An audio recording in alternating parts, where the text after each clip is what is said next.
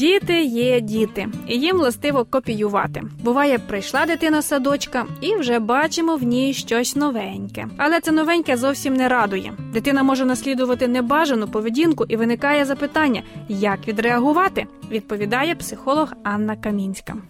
Діти є великими експериментаторами, і вони люблять випробовувати нові нові моделі поведінки. І насправді це розширює їх репертуар дій в різних ситуаціях. Дитина не завжди відповідає очікуванням батьків.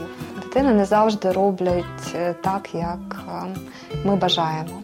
Але це не означає, що відбувається щось жахливе. Ми, безперечно, повинні сказати про це дитині. Але сказати можна по-різному.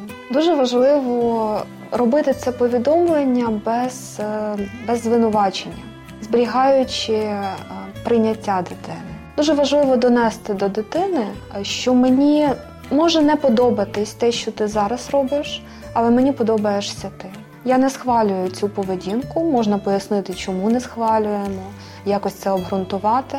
Але поза тим дитина повинна відчувати, що вона залишається любленою і прийнятою нами. Коли дитина бачить, що ми поважаємо себе, що ми можемо приймати рішення незалежно від оточуючих, тоді вона теж навчається мати свій психологічний простір. Це розвиває самостійність, це розвиває відповідальність, е, це розвиває власну здатність до контролю. Рано чи пізно дитині доведеться самій контролювати свою поведінку, приймати відповідальні рішення в житті. Якщо зовсім її в цьому обмежувати, то вам завжди доведеться приймати за неї рішення. Вона не сформує формує оцю здатність критично мислити і вибирати. Статус мама.